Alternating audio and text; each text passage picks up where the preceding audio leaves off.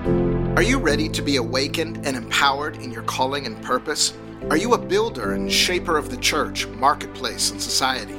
Welcome to Transformation Generation Podcast. I'm your host, Derek Schneider, and I look forward to helping you get equipped as a catalyst of the kingdom in your sphere. Hello, everybody, and welcome to today's broadcast. We're talking about the power of unholy agreement and demonic conspiracy among Christian leaders. Woo! This is something that many high level leaders know, but it's rarely talked about, and it's going to be such a blessing to you. Have you ever faced what seemed like conspiracy? Uh, you know, surrounding you, uh, just when your God's beginning to use you? Have you ever faced a situation where it's like a few people who maybe don't even know each other are carrying similar accusations and you wonder where this came from? It's like somebody's been whispering in each of their ears. It's like a conspiracy is emerging. now, I'm not talking about self pity and uh, self uh, provoke, things you caused on your own self but I'm talking about something that is supernatural, that is a phenomenon, especially among the charismatic circles we walk in today, and we find it in Canada, I'm sorry to say. Now, I want to give a little warning before, as you watch this video a lot of light bulbs are going to go off for you. You're going to get very excited because you're going to finally have answers to so much, especially if you've been in leadership for any length of time you're going to be tempted to go and maybe try to preach this to people, especially those who you have may may have had conflict with. Uh, or you might take to posting on Facebook and airing out stuff. I just want to caution you to really watch this of sober mind. The Holy Spirit's going to speak to you in a powerful way through this uh, video and take it in soberly with humility and uh, be introspective before the Lord to really make sure your first priority is is any of that found in me, Lord? Do I need to deal with myself before looking anywhere else? And so I just bless those who are going to watch this. I, I really could almost say, like, of any of our videos. I mean, so much of our videos have incredible content, but this is going to rock your world because it's truth. It needs to be talked about and uh, I think you're going to find it very insightful. You're going to enjoy it. God bless you. One of the key terms that we got into last time was the power of unholy agreement. This is how the spirit of socialism works against righteous emerging leaders. You see this in the political realm, especially in government, even secular. Uh, you will see this. If God puts a a leader in power who may not be overtly Christian, or you're not sure if he's a Christian, he or she. Someday there'll be a female president, I'm sure. But uh, when that leader comes to power, you'll see like bulls, like King David said, the bulls of Bashan have surrounded me. uh, you see this dynamic, and it's not just that the crowd or groups or factions of people turn on an emerging leader uh, there's actually a spirit behind it when it comes to the agenda of God. And we showed you this in scripture and, of course, the book of Daniel. Daniel is a prime example of an emerging leader uh, who is entering into government. And so when we say government, this teaching isn't just about actual politics. Uh, this this is about uh, spheres of influence. This is about God giving you promotions. This is about God raising platforms for you to give you influence in God's government. So whenever you do something for the kingdom of God, we have to keep in mind that you're actually acting on behalf of the government of God. So the same kind of political spirits, religious spirit is a powerful one, but the spirit of socialism emerges, emerges and you especially see this in Canada. Uh, and I believe there are there are reasons for that. Uh, why people do strange things when leaders emerge in Canada, and we already laid that foundation. So I've got to stay away from that. If you want to know more about it, go back to my last two messages. But in Daniel chapter 6 and verse 3, we highlighted this last time. It says, Then Daniel began distinguishing himself. You see right there. Uh, people will accuse you when you go to do something extraordinary as trying to distinguish yourself trying to make yourself look good, trying to promote yourself. The reality is, if David, if David is a king, He's a king to uh, represent God and point people to God. If Daniel gets promoted to some position of influence, it's not really for himself, it's to exalt God. It is to uh, bring the kingdom of God. And so uh, we, we've got to throw away the false humility here. God uses men and women. He gives them platforms of influence for His purposes. It will always come down to your heart condition and what your motivation is, especially when it comes to going into government and places of influence. You will be tempted by that. But if you don't stand on behalf of God, if you aren't an adequate representative of God in your position, how can you point people to God? And how can you, as an ambassador, usher in the kingdom of God? And so when the scripture says, then this Daniel began distinguishing himself among the commissioners and satraps, it's talking about somebody who became uncommon among the common. Uh, that's not to belittle common, you know, or, or, or say that you need to be better than the crowd. It's just that he became different. God often will make people different. He'll give them an unusual grace for a season. He'll give them an unusual gift mix. He'll give them even at times a, a, greater capacity than even we've seen before. He does this with reformers and history makers. And whenever God wants to move the body of Christ in a certain direction, he distinguishes someone above others, not to glorify man, but so that man or woman can now be the example and standard for the others to rise up to. I didn't want to go this deep into this, but the reality is we have to understand that God does not come down again and become a man and occupy positions of government and influence. He calls you to do that. And he gives you grace and favor to distinguish you for his kingdom purposes. This is favor. And so when you hear people say things like, favor ain't fair and all that, what, what they're really saying is that God chooses who he favors and chooses who he allows to be distinguished. And so this this is where all of Daniel's problems began. Then this Daniel began distinguishing himself among some people, among the commissioners and satraps because he possessed an extraordinary spirit. Okay? So there's something unique. You know, God has given Canadian leaders a diversity of gifts, a diversity of abilities. Uh, our country is rich with leaders with prophetic, intercessory gifts, apostolic, you know, teaching gifts. All of that must be welcomed by our Canadian charismatic landscape. Without jealousy, without selfish ambition, without shooting our own, without limiting the resources of heaven that God has given to Canada that really he wants to use to equip Canada for the fullness of its destiny, which is to be a healing to the nations of the world. So Daniel possessed an extraordinary spirit. And that's just what happens to you when God comes on you.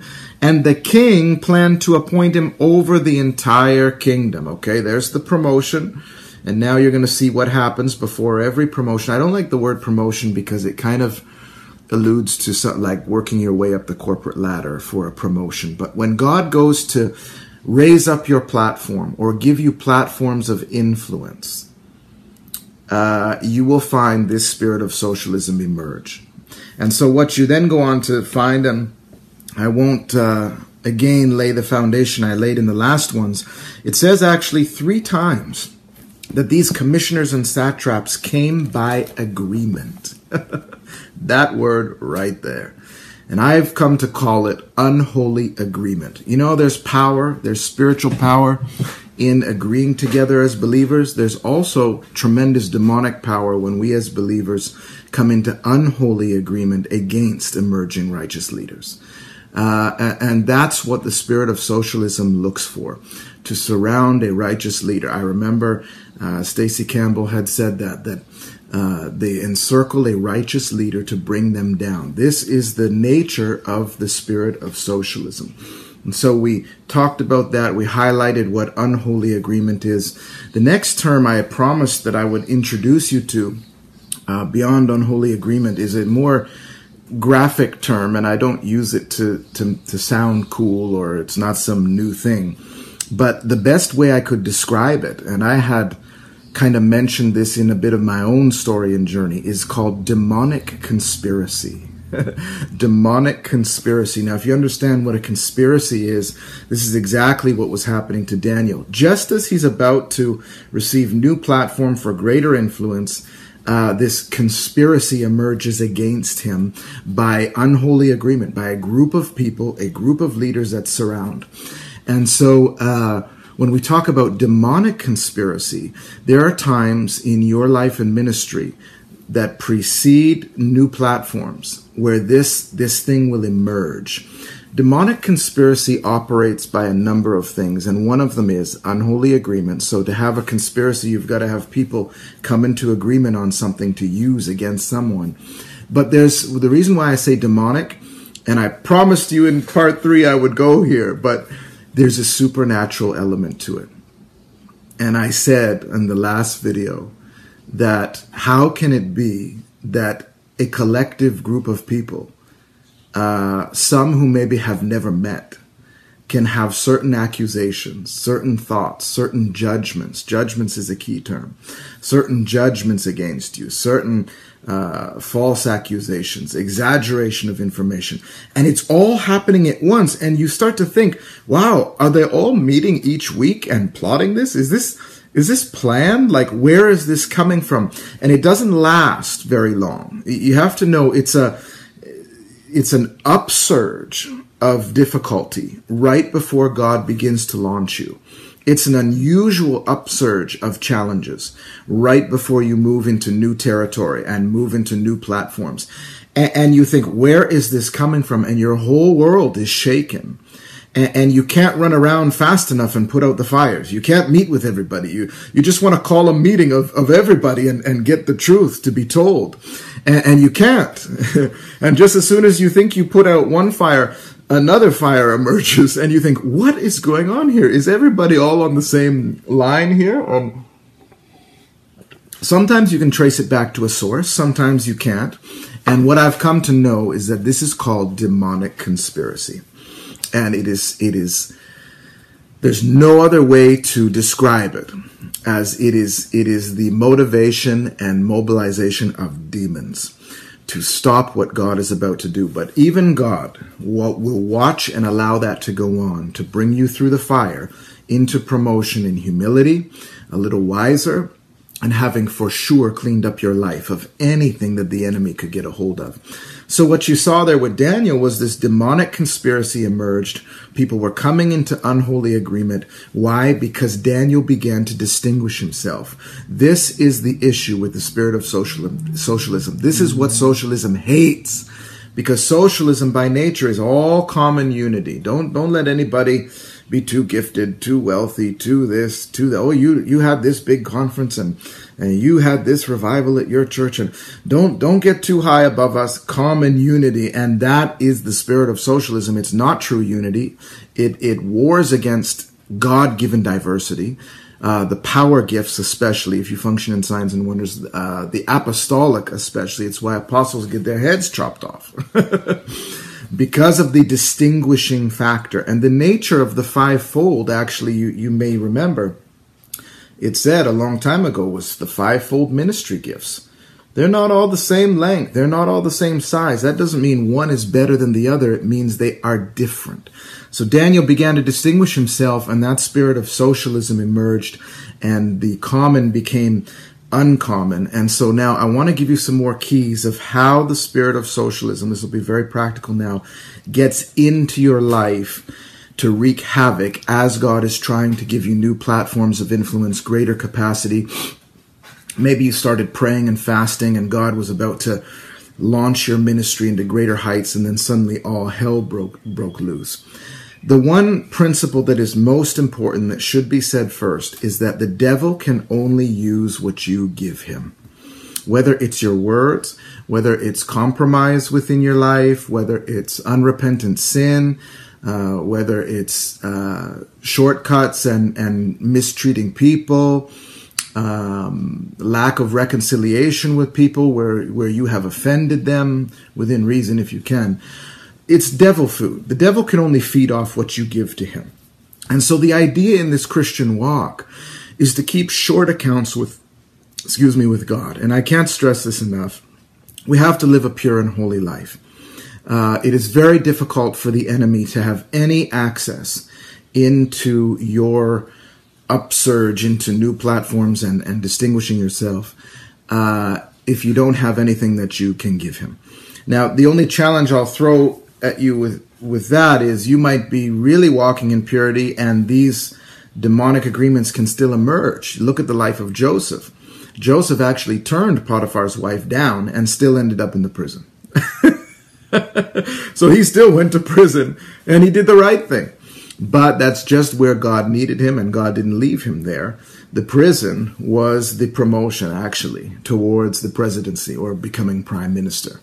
Daniel ended up in the lion's den. So you can still be living righteously and still have this spirit emerge. Uh, but if you have anything there they will use it against you. What you say or do can or will be used against you in the court of law. And you see this when people get into politics and run for office. What happens? Immediately, all kinds of stuff comes up from 10 years ago, 20 years ago, 30 years ago, all to discredit what God is doing in your life. And this is just the reality. So keep short accounts with God. Repent of any sin. Deal with your stuff. Uh, live a holy life and seek that your highest goal is not a platform or promotion, but your highest goal is to be like Jesus. If you can do that, your road will be a, a little easier, so to speak. So, so that spirit will look for imperfections and issues in your life to work against you.